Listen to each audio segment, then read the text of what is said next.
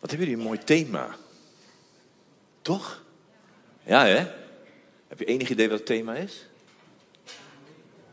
Oké, goed zo. Kom in beweging, ja. Kom in beweging. Ik ga daar vandaag uh, ja, een aftrap uh, voor geven, denk ik. Hè? Jullie hebben eigenlijk al wel een startweekend gehad. Maar de eerste dienst is eigenlijk uh, nu. Dus mij was ook gevraagd, zou je hierover willen spreken? Vanuit handelingen ook. Um, en eigenlijk een soort basis leggen, een soort fundament ook voor de rest van het seizoen.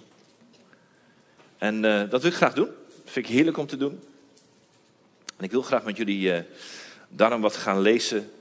En ik begin in Handelingen, hoofdstuk 1. En ik begin gewoon bij eh, vers 1. De inleiding. Wat zeg je? Uh, uiteraard HSV. Is er nog iets anders? Oké.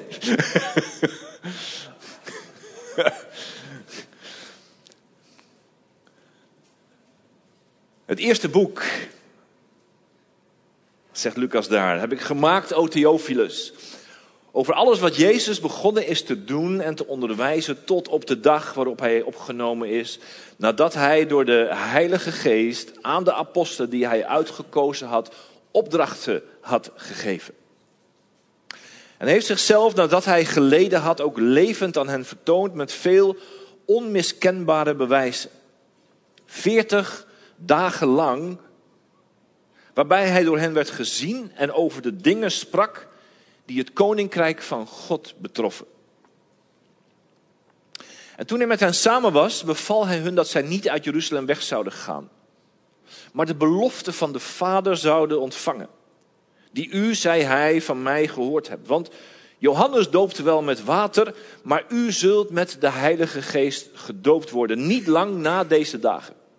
En zij dan die samengekomen waren, vroegen hem en zeiden, heren, zult u in deze tijd voor Israël het koninkrijk weer herstellen?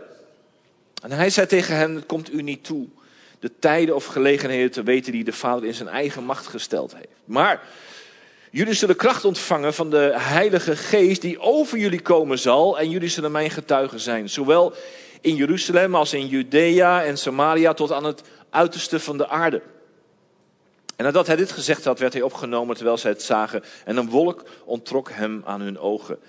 En toen zij, terwijl hij van hen wegging, hun ogen naar de hemel gericht hielden, Zie, twee mannen stonden bij hen in witte kleden die ook zeiden, Galileese mannen, waarom staat u omhoog te kijken naar de hemel? Deze Jezus die van u opgenomen is naar de hemel, zal u op dezelfde wijze, zal op dezelfde wijze terugkomen als u hem naar de hemel hebt zien gaan. En toen keerden zij naar Jeruzalem van de berg, die de Olijfberg genoemd wordt, die vlak bij Jeruzalem is en daar een Sabbatsreis vandaan ligt. En toen ze in Jeruzalem gekomen waren, gingen ze naar de bovenzaal, bleven daar, namelijk Petrus en Jacobus, Johannes en Andreas, Filippus en Thomas, Bartholomeus, Matthäus, Jacobus, de zoon van Alfeus, en Simon Zelotus de, en Judas, de broer van Jacobus. En deze bleven alle eensgezind volharden in het bidden en smeken. Met de vrouwen en Maria, de moeder van Jezus, en met zijn broers. Zo begint handelingen. Handelingen heet eigenlijk handelingen der apostelen. Handelingen der apostelen. En er zijn mensen die hebben gezegd, ja, eigenlijk zou je het net zo goed handelingen van de verheerlijkte Jezus kunnen noemen. Want het lijkt alsof het hier over de apostelen gaat. Het lijkt alsof het gaat over wat mensen doen in dienst van God, in dienst van de Heer Jezus. Maar onthoud één ding heel goed: het gaat in de Bijbel nooit over mensen. Het draait niet om mensen, het draait altijd om Jezus. Altijd. En als we de evangelie lezen, dan zien we dat het daar draait om Jezus die mens werd en op aarde was. En als we handelingen lezen, dan zien we dat het draait om Jezus die mens was, is gestorven en opgestaan. En naar de hemel is gegaan en zit op de troon en van daaruit regeert. En van daaruit is hij bij jou en bij mij. Door zijn geest. Er is dus iets veranderd. Er is niet meer de aardse Jezus in zijn hoedanigheid als mens. Nee, er is de hemelse Jezus in zijn hoedanigheid als verheerlijkte majesteit. Weer terug in de heerlijkheid die hij had voordat hij mens werd. in zijn hoedanigheid als God. Maar er is nog meer veranderd. Wat hij ook deed, was de Heilige Geest uitstorten in jou en in mij. De geest van God, die ook wel de geest van Jezus Christus wordt genoemd, die ook wel de geest van de waarheid wordt genoemd, die ook wel de Heilige Geest wordt genoemd. Er zijn zoveel namen, we zouden eigenlijk een apart seizoen nog daarover kunnen spreken. Wat zijn al de namen van de Heilige Geest? En wat betekent dat dan? Maar het is één en dezelfde geest. En deze geest wil maar één ding doen, dat is mensen in beweging zetten. Ik kom zelf uit een achtergrond en mijn eerste gemeente was ook in een dergelijke gemeente. Waarin we leerden hoe belangrijk het was dat de boodschap van het kruis klonk. De boodschap van het kruis was: Jezus is gestorven voor jouw zonde. Hij is opgestaan en hij leeft. En als jij bij het kruis komt, jouw leven geeft aan Jezus, zoals jij twee weken geleden hebt gedaan, en zoals velen van ons weer andere momenten hebben gedaan, en misschien zijn er mensen die het nog niet hebben gedaan, dan is vandaag je dag. Als je je leven geeft aan Jezus op die manier en knielt bij Jezus en zegt, Heer, ik kan het niet alleen, hier ben ik. Dan zegt Jezus, dan mag ik het nu gaan doen. En dan geef je je leven aan Hem. En dan aanvaard je zijn offer aan het kruis. En ontvang je zijn leven. Je ontvangt het eeuwige leven. Je was dood en je leeft. Die boodschap was de boodschap die klonk. En dan was er nog de andere boodschap. Waar we ook over gelezen hebben. Dat Jezus naar de hemel is gegaan. Dat de engelen zeiden. Op dezelfde manier zoals jullie hebben weg zien gaan, komt hij ook weer terug. En dat was waar we naar uitkeken. De Maranatha-boodschap. Maranatha betekent, ach Heere kom of de Heere komt. En, en, en, die boodschap van de wederkomst van Jezus, dat was wat centraal stond. Aan de ene kant, kom tot Jezus en vind het leven. En aan de andere kant, Jezus komt terug. En ik heb die boodschap jaren gepreekt. Jarenlang ging het daarover. En ergens begon het bij mij wat te vroeten en te wriemelen. En ik denk, er klopt, ik, ik mis iets. Ik mis iets. Maar wat mis ik? Ik wist het niet. Totdat ik ontdekte, ja maar wacht even. Als je nu komt bij het kruis en je leven geeft aan Jezus. En aan de andere kant wacht op de wederkomst van Jezus. Dan zit er ergens hier een ruimte, maar wat doen we daar dan? En dan ga je dingen bedenken als, oké, dan moeten we gaan evangeliseren. En dan zie je mensen, ja, hoe doen we dat dan? Ja, nou, dan neem je foldertjes mee. En ga je folders uitdelen, lekker. Doen we al jaren zo, toch? Neem een foldertje mee. Of, uh, uh, ja, wat gaan we dan doen? En dan gingen we diensten houden. Uh, gebedsdiensten, en dan gingen we maar bidden. Want dat deden ze ook tenslotte in handeling. Maar ja, waar bid je dan om? En uiteindelijk ontdekten we in een periode dat de persoon van de Heilige Geest een nogal achtergebleven persoon was binnen de kerk van Jezus Christus in het Westen. Dat we er wel over spraken als zijnde, hij is er. Dat het zelfs in de beleidingsgeschriften staat dat hij er is. Al eeuwenlang, Wie kent de beleidingsgeschriften? Beleidenis, de geloofsbeleidenis. Ja. Ik geloof in God de Vader, de Almachtige, de Schepper van de hemel en aarde. En het tweede, ik geloof in Jezus Christus, zijn geboren zoon, geboren uit de macht Maria, die geleden heeft onder Pontius Pilatus. Toch? Enzovoort, enzovoort. En dan ook nog een regel, ik geloof in de Heilige Geest. Punt. Dat was het. Ik geloof in de Heilige Christelijke Algemene Kerk. We zijn een beetje verlegen. Als christenen met de Heilige Geest. We zijn een klein beetje verlegen met het feit dat hij een persoon is die in jou is en bij jou is en op jou is en over jou is en door jou heen wil werken en dingen gaat doen die je niet verwacht. Dus het meest spannende voor mensen is dat hij dingen gaat doen door jou heen die jij niet verwacht, want wij willen graag alles een beetje onder controle houden. Toch? Onze diensten. Heer, we geven u de ruimte. Anderhalf uur, max. Want dan moeten de kinderen weer komen. Als de Heilige Geest werkelijk de ruimte gaat krijgen. Zou je dan stoppen na vijf liederen? Nee toch? dan hadden we toch even doorgegaan. Als je ervaart, als je voelt, de Heilige Geest doet iets op dit moment. Ik voel het bij lied 1. Bij lied 1. Ik weet niet of jullie het ervaren, maar er gebeurde iets in de zaal.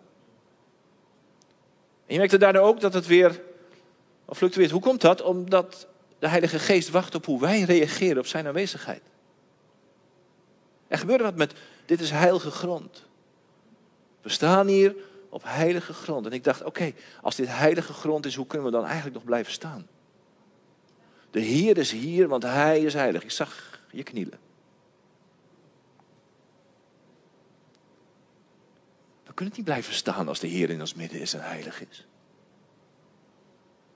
De vraag is, wat, wat, wat beleiden we, wat zingen we en wat doen we er dan mee? Hoe reageren wij? Hoe reageren wij? Ik heb aanbiddingsmomenten meegemaakt. Waarin de Heilige Geest zo door de, door de, door de aanbiddingsband heen werkte. Dat zelfs de aanbiddingsband op een gegeven moment niet meer wist. Wat moeten we nu? En alles maar losliet en ging knielen en maar ging aanbidden. En de zaal nam het over. Dat zijn de momenten dat ik niet meer hoef te preken. Dan hoef ik niet meer te preken, want de Heer doet het zelf. Het gaat niet, dat vond ik zo prachtig, ik heb hem gelijk opgeschreven, die had ik nog niet gehoord. Het gaat niet om de informatie, het gaat om de transformatie. Het gaat niet over, over je kennis die je vergaart door de preek die ik nu weer houd. Ik zie het alweer gebeuren en zeg maar denk je, ja, dat is allemaal waar. Ja. ja, dat is mooi. Maar ontvang je dit nu met je hart of ontvang je het met je hoofd? Want als je met je hoofd ontvangt, dan ga je ze denken, ja, hij heeft misschien wel gelijk, ja. Ja, dat is wel waar. Ja, dat heb ik wel eerder gehoord en dan laat ik het maar doorzakken. Of, of je denkt, nou, weet ik niet hoor, dan moet ik eerst even overkouwen, want hij is nou wel heel radicaal bezig. Want poeh, dan gaan onze diensten dadelijk, ja. Ja, dat kan. Dat kan. Maar dan laat je het ook niet doorzakken naar je hart. En dan zeggen we het allemaal wel, hè? we weten het wel, maar we moeten het nog 30 centimeter laten zakken. Ja. Maar als je alleen maar laat zakken wat je al weet en wat je al hebt geleerd en waar je het mee eens bent, dan verandert er gewoon helemaal niks in je hart en er is niks transformatie. Maar als je durft te ontvangen in je hart en dan vervolgens je denken te laten veranderen, dat is transformatie. Transformatie betekent, je ontvangt iets in geloof en dan doe je wat Paulus eigenlijk zegt tegen de Romeinen in hoofdstuk 12, wordt veranderd door de vernieuwing van je denken. Hij zegt dat tegen christenen. Dat we moeten worden veranderd door de vernieuwing van ons denken. Hij zegt eigenlijk, jullie hebben Christus wel aangenomen, daarmee ben je wel nieuw geworden. Maar jouw denken is nog steeds het oude denken. En als dat oude denken nog steeds hetzelfde is, is er ook wat je uit je komt nog steeds hetzelfde. Dan is er zichtbaar niks anders. Maar wanneer wat in jou komt, jouw denken gaat veranderen, dan zal wat uit jou komt ook anders gaan eruit zien. En dan gaan mensen zien, hé, het is anders met jou. Het is anders. Wat is er anders? Maar ik vind het wel mooi en ik wil er graag bij horen. En dan mag je over Jezus gaan vertellen. Dat is wat de Heilige Geest doet. De Heilige Geest zet mensen in beweging. Hij laat mensen niet vastzitten tussen komt tot het kruis en ja, hij komt ooit een keer terug en misschien overlijden we voor die tijd wel, maar dan zullen we in ieder geval bij hem zijn. In die tussentijd wil hij niet dat we vastzitten, stilzitten, stil maar, wacht maar, alles wordt nieuw. Ja, natuurlijk wordt alles nieuw. Maar in die tussentijd, voordat alles nieuw wordt, wil hij jou en mij gebruiken om mensen te brengen aan het hart van de Vader. Om mensen te brengen aan de voet van het kruis. Niet vanuit een activisme. Niet vanuit nu moeten wij ons best doen. Nu gaan, Jezus heeft alles voor mij gegeven. Nu ga ik alles voor hem geven. Het klinkt zo prachtig, maar het is zo vleeselijk als wat. Want wat geef je dan? Dan zeg je eigenlijk, ik wil gaan doen wat ik denk wat goed is, wat ik moet gaan doen voor de Heer. Maar vraag de Heer dat ook van je. De enige manier om te weten wat de Heer van jou vraagt, is door naar Hem te luisteren, door te leven in de relatie met Hem, zodat Hij tot jou kan spreken en jij kan horen en dat je gaat doen wat Hij van je vraagt. En daar is de Heilige Geest nu voor gekomen.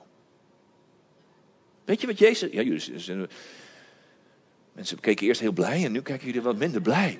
Weet je wat Jezus zei? Jezus zei in Johannes hoofdstuk 5, de zoon kan niets uit zichzelf, tenzij hij het de vader ziet doen. Jezus zei het over zichzelf, ik kan niets uit mezelf.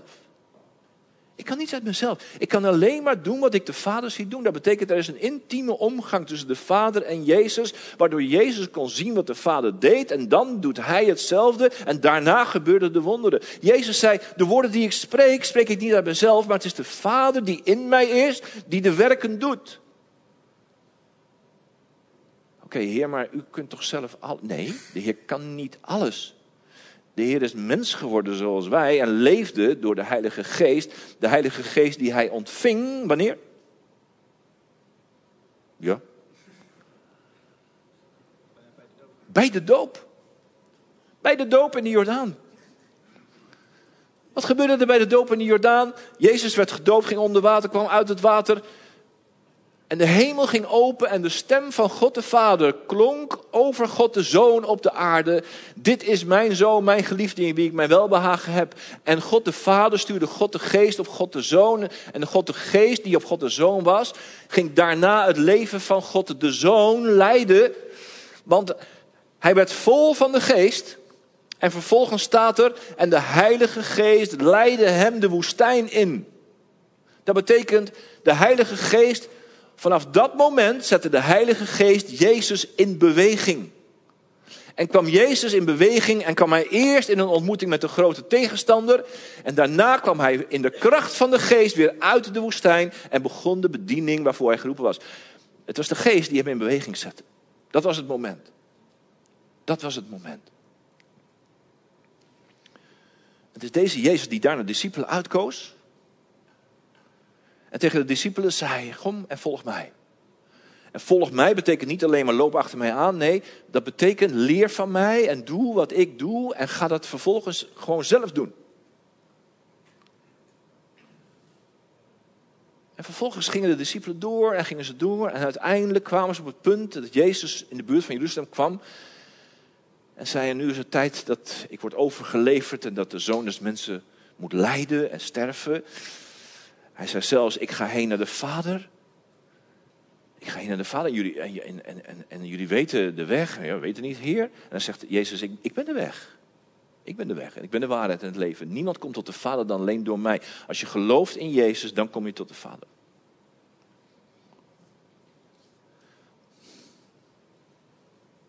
En toen ging Jezus, stierf hij aan het kruis voor jou en voor mij, stond weer op uit de dood. En hij deed de belofte. Hij zei, ik moet naar de Vader gaan, want als ik niet naar de Vader ga, kan de Geest, kan de Heilige Geest niet komen. Ik moet daar naartoe gaan. Het is beter voor jullie dat ik heen ga. Want als ik heen ga, dan kan ik de Heilige Geest sturen. De Heilige Geest is niet een soort bijzaak.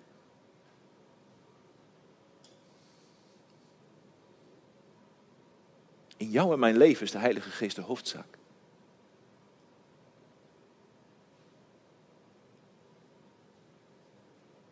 Ja, maar Jezus is toch de hoofdzaak? Ja. Maar zonder de Heilige Geest kunnen wij niet verbonden zijn met Jezus. En zonder de Heilige Geest kan Jezus niet in ons wonen. En zonder dat de Heilige Geest ons leidt, kunnen wij niet een leven leven zoals Jezus dat heeft bedoeld, zoals God de Vader dat heeft bedoeld. Wil je in beweging komen, dan zul je dat eerst moeten gaan doen door aan de voeten van Jezus te knielen. Want als jij in beweging komt zonder te knielen voor Jezus, dan is het jouw beweging en niet Gods beweging.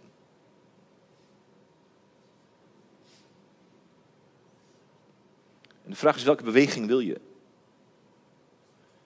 Wil je een beweging van de wereld, van mensen, of wil je een beweging van de hemel? Als je een beweging van de hemel wilt, dan betekent dat knielen, leven uit handen geven, controle uit handen geven, hem zijn werk laten doen. En volledig vertrouwen dat wat er gebeurt, dat het goed is, dwars door alle omstandigheden heen. Ja, maar Heer, het is zo moeilijk en zo zwaar. Ja, dat klopt. Jezus heeft nooit beloofd dat het makkelijk zou zijn. Eerder heeft hij beloofd dat het moeilijk zal worden. Hij heeft gezegd, als ze mij zullen vervolgen, zullen ze jullie ook vervolgen. Als ze mij doden, heb je kans dat ze jou ook doden. Ben je bereid om mij te volgen? Ben je bereid om te gaan waar ik je zend?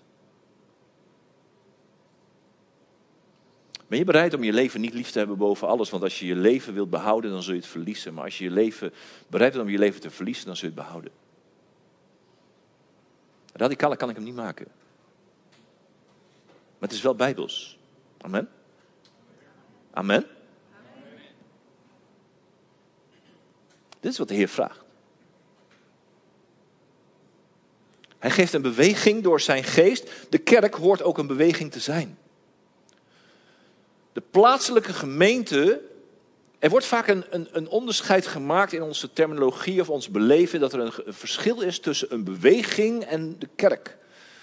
Dat is een valse tegenstelling, want de kerk hoort in beweging te zijn.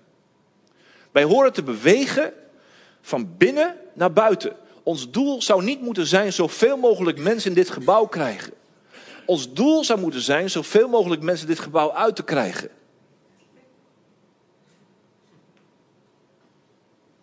Want wat gebeurt er dan? Dan gaan de mensen uit het gebouw. Dan ga je de wereld in. Dan ga je leven zoals Jezus dat van je vraagt. Je gaat vertellen over wie Hij is. Je gaat mensen aanraken die Jezus op het oog heeft en waar je door de geest naartoe geleid wordt. En de zondag erop kom je hier terug met deze mensen en komen er weer mensen naar binnen toe. Als je doel is om meer mensen naar binnen te krijgen, dan moet je eerste doel zijn om zoveel mogelijk mensen eruit te krijgen. Want dan komt de beweging op gang.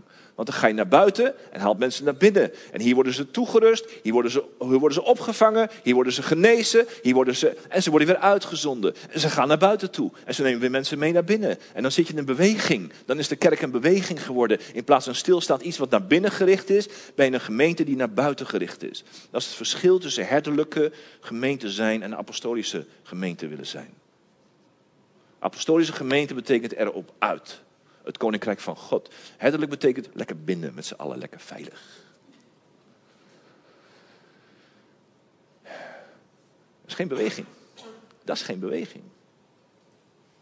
Dan blijf je binnen. Dan gaan we ons druk maken over de muziek en over, over welke instrumenten wel en welke liederen niet. En over hoe is het met leiderschap en over. Daar ben je mee bezig dan. Dat is geen beweging, dat is heel langzaam doodgaan. Beweging geeft leven. Een tegenbeweging geeft dood. Geestelijk dood. En de geest wil je bewegen. En ik wil je kort een paar bewegingen laten zien. De beweging die Jezus maakte zelf, die legt hij ook op zijn volgelingen. Hij zegt, ik wil dat je meebeweegt, niet om het bewegen zelf, maar omdat alles wat er gebeurt door de geest te maken heeft met het koninkrijk van God. Het heeft niet te maken met de kerk, het heeft te maken met het koninkrijk. Voel je dat het groter is? Het koninkrijk is veel breder dan wat wij het idee van kerk hebben. Het gaat in alles, als het goed is, ook hier in de gemeente, over het koninkrijk van God, wat komen gaat in al zijn majesteit en heerlijkheid. Er nu nog niet is, jawel er is, maar nog niet in die volheid. Maar het is al in jou en in mij. Het koninkrijk van God is in u, onder u, zegt Jezus. En dat is de boodschap die Jezus meegeeft. En dan vervolgens beschrijft Lucas hoe Jezus zich veertig dagen na zijn dood nog bij hen is geweest, bij zijn discipelen en met hen heeft gesproken over de geheimenissen van het koninkrijk. En dan vervolgens is hij naar de hemel gegaan.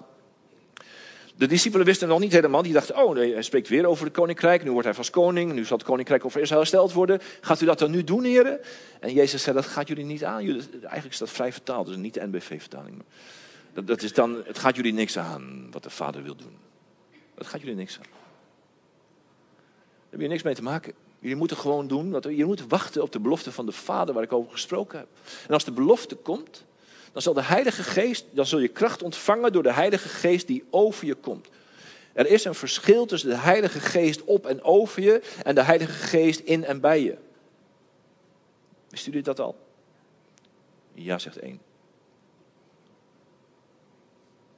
Het verschil is dat de Heilige Geest in je en bij je, waar, Johannes, waar Jezus over spreekt in Johannes 14, de Heilige Geest die in je zal zijn en bij je zal zijn tot een eeuwigheid, heeft te maken met het feit dat de Heilige Geest in jou gekomen is, omdat jij gekozen hebt voor Jezus. Het is als het het zegel waarop de Vader zegt, deze is van mij.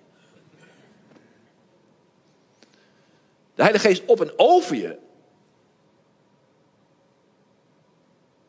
Dat betekent dat de kracht van God over je komt, waardoor het koninkrijk van God zichtbaar wordt. En dat is niet voor jou, maar dat is voor de ander. Dat is waar de krachten, de wonderen en de tekenen beginnen te werken. Niet voor jou, want dat is in jou, dat is al verzegeld. Maar door jou heen naar de ander toe, zodat de ander gaat zien hoe geweldig goed Jezus is. En dan vervolgens zegt Jezus: Jullie zullen de kracht van de Heilige Geest ontvangen die over jullie komen zal. En jullie zullen mijn getuigen zijn. Te beginnen zowel in Jeruzalem, daarna in Judea en dan Samaria en dan aan het uiteinde van de wereld. Het zijn eigenlijk wat concentrische cirkels. Je begint in Jeruzalem, dat is waar ze waren. En dan gaat het naar Judea, dat is een stukje eromheen. En dan Samaria is daar iets verder weg. En dan ga je naar het uiteinde van de wereld, wat nog een stukje verder weg is, zeg maar. Ik heb me later wel eens afgevraagd, wij lezen dit zo vaak, maar later heb ik me wel eens afgevraagd, zouden de discipelen niet gedacht hebben, hoe, hoe komen we dan aan de uiteinde van de wereld? Hoe, hoe, waar moeten we dan naartoe en wanneer? En... Ik weet nog een moment, ik moest eraan denken, ik weet nog een moment dat, dat gezondheid. Ik weet nog een moment dat we gezalfd werden. Marieke en ik werden gezalfd, mijn vrouw en ik werden gezalfd door een profetisch echtpaar uh, voor onze bediening, een apostolische bediening. En er kwam een belofte bij. En die belofte is, je bent niet alleen maar voor Nederland, je bent ook voor het buitenland, voor de andere landen in de wereld. Ja, dat vond ik heel gaaf. Hoe, hoe, mooi is het om erop uitgezonden te worden in andere landen om daar het evangelie te gaan prediken. Maar ik dacht tegelijkertijd, hoe kom ik daar? Ja, ik weet hoe ik er moet komen, maar Waar naartoe dan? Wanneer en hoe? En ik ben thuisgekomen.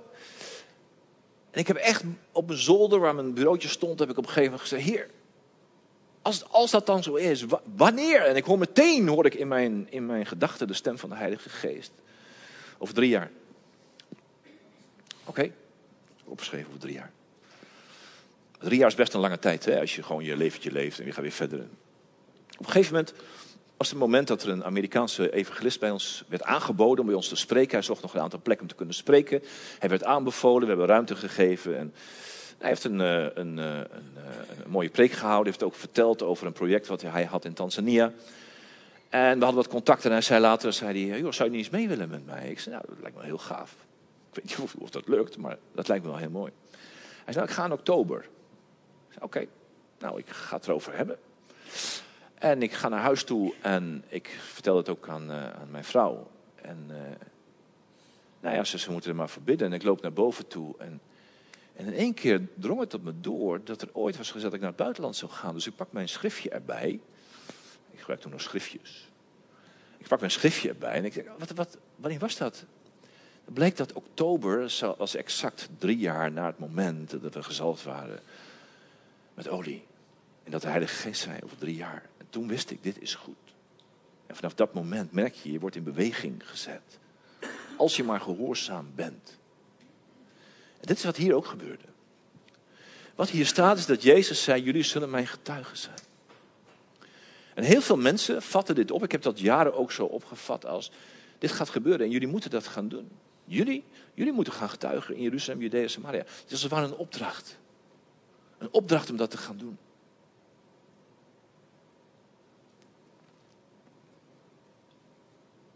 En dan zie je dat daarna de Pinksterdag aanbreekt, dat de Heilige Geest wordt uitgestort in Jeruzalem. En dat in Jeruzalem die bange discipelen, die toen nog een beetje angstig waren, die al wel wat meer moed kregen omdat ze aan het bidden waren en, enzovoort. En, en, en dan kregen ze na, na, tien dagen, werd de Heilige Geest over hen uitgestort. Waren allerlei mensen daar in Jeruzalem, met alle talen, natie enzovoort, die waren in Jeruzalem. En die kregen daar het evangelie te horen omdat Petrus opstond en begon uit te leggen wie Jezus is. En op die eerste dag werden 3000 mensen toegevoegd aan zo'n mooie de kring die behouden werden. 3000 zielen werden toegevoegd. Eén dag, één preek. Korter dan ik nu. 3000. Wat gebeurt er? De Heilige Geest zet Petrus in beweging. En wat je ziet gebeuren is, in Jeruzalem begint het. Precies zoals Jezus had gezegd, jullie zullen mijn getuigen zijn in Jeruzalem. En dan gaat er een tijdje voorbij en, en dan worden er nieuwe mensen aangesteld. En een van de mensen die wordt aangesteld is, of een van de soort mensen die worden aangesteld zijn de diakenen. En de diakenen die worden aangesteld, en dat kun je lezen in Handelingen 6 eh, en 7. En een van de bekende diakenen daar is Stefanus. Stefanus is een man vol van geloof en vol van de Heilige Geest. Staat er. Mooi getuigenis toch? Ik hoop dat ze ooit dat over mij kunnen zeggen. Dat als eenmaal een soort geschrift wordt geschreven. Hij was een man vol van geloven van de Heilige Geest. En ook nog vol van wijsheid, want dat is Stefanus ook. Want niemand kon de wijsheid waarmee hij sprak weer, kon leggen. Dus er gingen allerlei vals getuigenissen. En uiteindelijk wordt hij ter dood gebracht door steniging. En er staat één man bij met de armen over elkaar. Die staat goedkeurend ja te knikken. En de mantels werden aan zijn voeten gelegd. Wie was dat? Paulus. Paulus stond daar en die stond te knikken. Fariseer, opgegroeid aan, een, bij, aan de voeten van een van de bekendste Fariseese leraren, namelijk Gamaliel. En daar, daar stond Paulus met al zijn wijsheid en al zijn ijver voor God, zijn fariseïstische ijver. En hij stond daar goedkeurend te knikken, want het was een godslastering geweest. En, en, en deze man moest gedood worden. En, en hij kreeg de smaak te pakken en hij ging vervolgens nog naar Damascus toe. En hij begon eerst in Jeruzalem, begon hij van alles te doen. Luister maar, ik zal het voorlezen uit Handelingen, einde van, uh, of begin van Handelingen 8. En Saulus stemde in met zijn dood. En er ontstond op die dag een grote vervolging tegen de gemeente die in Jeruzalem was. En ze werden alle verspreid over de landstreken van Judea en Samaria, behalve de apostelen. Dat is ook heel boeiend, hè? Iedereen ging eruit, behalve de apostelen, die bleven in Jeruzalem. In het meest gevaarlijke stuk. Mensen willen heel graag apostelen zijn en profeten, maar dat betekent ook dat er veel van je wordt gevraagd. Iedereen vluchtte. Uit Jeruzalem weg. Waar gingen ze naartoe? Judea en Samaria. Wat doet je dat dan denken? Ja, Handelingen hoofdstuk 1, wat Jezus zei. Jullie zullen kracht ontvangen van de Heilige Geest. En jullie zullen mijn getuigen zijn in Jeruzalem, in Judea en Samaria. En wat staat er dan vervolgens? Dan staat er. Um, en godvrezende mannen droegen Stefanus samen naar het graf en bedreven grote rouw over hem. En Saulus begon de gemeente te verwoesten. Hij ging de huizen binnen, sleepte mannen en vrouwen mee en leverde hen over in de gevangenis. En zij dan die overal verspreid waren, trokken het land door en verkondigden het woord. Iedereen, hè? Even voor de goede orde. Dat is hier geen issue, maar ik zeg hem toch even. Mannen en vrouwen. Mannen en vrouwen verkondigden het woord, overal waar ze waren. Ze waren getuigen van de Heer.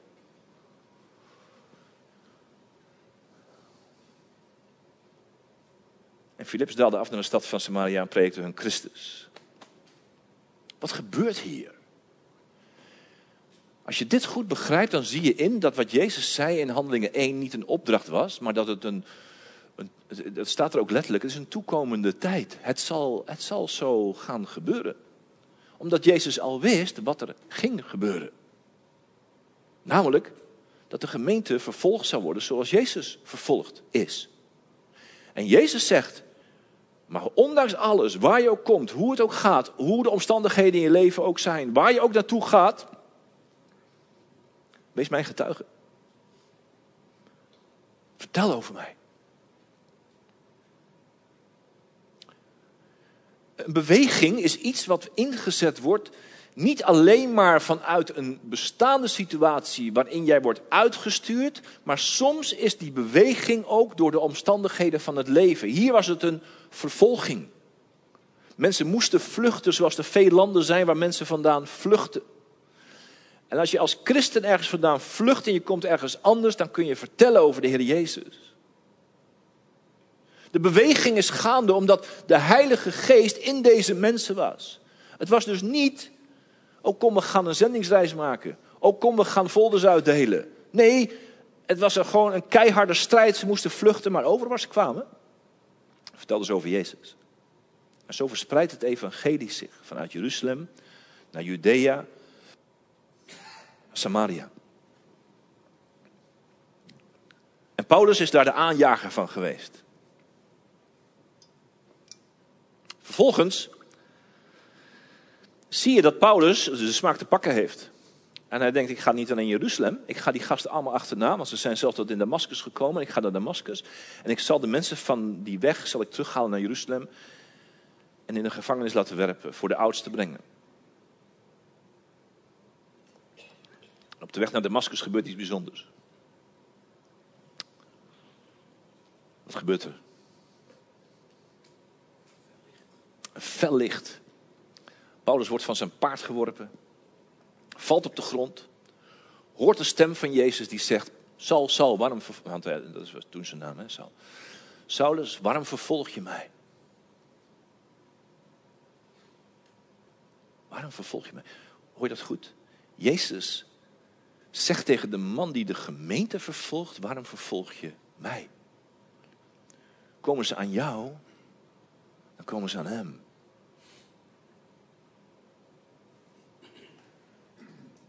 Kom jij aan een van deze, dan kom je ook aan hem. Dat is goed om te onthouden. Waarom vervolg je mij? Fijn, de meeste van jullie kennen het verhaal. Hij is blind, hij moet naar Damascus toe, hij wordt daar naartoe gebracht. Inmiddels is er een andere man die geroepen is, een broeder, die zegt: Joh, Saulus is in de stad, hij is blind en hij is aan het bidden, ga naar hem toe. Die man zegt: Nou, weet u dan niet, Heer? Weet u dan niet wat hij allemaal gedaan heeft? Nou, dat wist de Heer wel. Hij zei: Maar ik zal hem leren. Ik zal hem leren wat het betekent om voor mij te lijden. En ik zal hem zenden. Ik zal hem zenden naar de heidenen. Hij zal een apostel van de heidenen worden. En dan vervolgens wordt Paulus uitgestuurd en daar wil ik ook wat over lezen. En dan staat in Handelingen hoofdstuk 16. In Handelingen hoofdstuk 16, daar gaat hij samen met uh, Timotheus gaat hij, uh, gaat hij op reis. En dan staat er in vers 4, en toen zij de steden langs reisden, brachten zij hun de bepalingen over waarvan de apostelen en de ouderlingen in Jeruzalem besloten hadden dat men die in acht moest nemen. En de gemeente dan werd bevestigd in het geloof en namen dagelijks een aantal toe. En nadat zij door Frigië en het land van Galatië gereisd waren, werden zij door de Heilige Geest verhinderd het woord in Azië te spreken. Dat is raar. Dat staat er echt, hè? Ze werden door de Heilige Geest verhinderd om het woord in Azië te spreken. Wat is er nou mooier dan ergens het woord spreken? Waarom zou de Heilige Geest dat nou niet willen? Waarom zou de Heilige Geest niet willen dat je in eigen kracht, op eigen bedenkingen ergens naartoe gaat en daar het woord te spreken? Waarom zou hij dat raar vinden? Omdat jij moet luisteren, omdat je moet leren afhankelijk te zijn van hem. Kijk maar wat er gebeurt. En dan buigen ze af. En bij Mysië gekomen probeerden ze naar Bithynië te reizen. Maar de geest liet het hun niet toe. Oké. Maar waarom dan niet? En nadat ze missie voorbij gereisd waren, kwamen ze in Troas. Dus nergens staat, mensen lieten het niet toe. Het was niet een geestelijke strijd. We moeten de demonen daar eens eventjes even en de machten uh, in de naam van Jezus bestraffen. Staat er allemaal niet. Nee, de Heilige Geest liet het hun niet toe. En dan vervolgens. Wij voeren dan van Troas weg, dus ze gingen nog weer verder op reis. Ze waren in beweging, hè? zag je dat? Ze waren in beweging. Ze gingen verder op wijzen en ze koersten recht op uh, aan en vervolgende dag naar Neapolis. En vandaar uh, gingen we naar Filippi. Ik lees veel te ver. Ik ga nog even naar 9. Paulus kreeg s'nachts een visioen te zien. En de Macedonische man die hem dringend vroeg, kom over naar Macedonië en help ons. En toen hij nu dit visioen gezien had, probeerden wij meteen naar Macedonië te reizen, omdat wij eruit opmaakten dat de Heer ons geroepen had daar het evangelie te verkondigen. Wat je hier ziet is dat Paulus en Timotheus op weg waren en dachten we gaan daarin, we gaan daarin, we gaan het evangelie verkondigen. Maar er staat de Heilige Geest verhinderde hen en de Heilige Geest liet het hen niet toe. En dan kreeg s'nachts krijgt Paulus een droom van een Macedonische man. En die Macedonische man zegt kom over en help ons. En dan gaat vervolgens, verstaan ze de stem van de Geest en gaan ze dus naar Macedonië toe. Dat is wat een beweging inhoudt. Aan de ene kant kun je een beweging komen omdat de omstandigheden van het leven jou ergens brengen. En aan de andere kant moet je wel zelf ook soms stappen nemen. En als de Heilige Geest zegt: nee, niet daar naartoe, maar wel daar naartoe, luister dan, want dan kom je op het bestemming waar God je hebben wil. Paulus moest naar Macedonië. Macedonië is het Grieks sprekende deel van de wereld. Vanuit Macedonië, eerst, eerst daar gaan ze naar Filippi toe. Dan komen ze in Filippi aan en daar hebben ze een aantal mensen. Lydia die wordt bekeerd, de gevangenbewaarder van Filippi wordt bekeerd. En van daaruit worden er reizen gemaakt en komt het evangelie uiteindelijk ook hier terecht. Ik wil niet zeggen dat dit het einde van de wereld is, maar het is wel hier gekomen. Door heel de beweging vanuit Jeruzalem, Judea, Samaria, Griekse wereld, Romeinse wereld, Nederland, Amerika. Nog niet alle landen. Dat is wel belangrijk, want daar moet het ook heen, want dan zal Jezus terugkomen. Dan zal Jezus terugkomen. Maar die beweging moet er wel zijn. Want anders komt het evangelie daar niet. Dus we hebben een verantwoordelijkheid om mee te werken in het koninkrijk. Een verantwoordelijkheid om mee te werken met de hemel tot de dag zal komen dat Jezus weer zal komen. Dat is de beweging. En jullie maken daar onderdeel van uit, van die hele grote beweging die vanuit de hemel, als het ware, wordt gedirigeerd, georchestreerd. En overal op deze wereld zijn er mensen die vervuld zijn met de Heilige Geest, die aan het leren zijn om in beweging te zijn en samen die beweging te vormen. Uit alle kerken, uit alle naties, alle gelovigen. Jullie zijn daar een klein onderdeel van. Denk niet dit seizoen dat in beweging komen om jullie draait. Het draait om Hem. Zeg niet, Heer, wat is het plan voor mijn leven? Nee, zeg, Heer, wat is, het, wat is uw plan en hoe pas ik daarin? Want als het gaat om je plan voor jouw leven, dan staat jouw leven weer centraal. Als het gaat om jouw gemeente, dan staat jouw gemeente centraal. Nee, het gaat om Hem. Wat is uw plan, Heer, en hoe gaan wij daarin passen?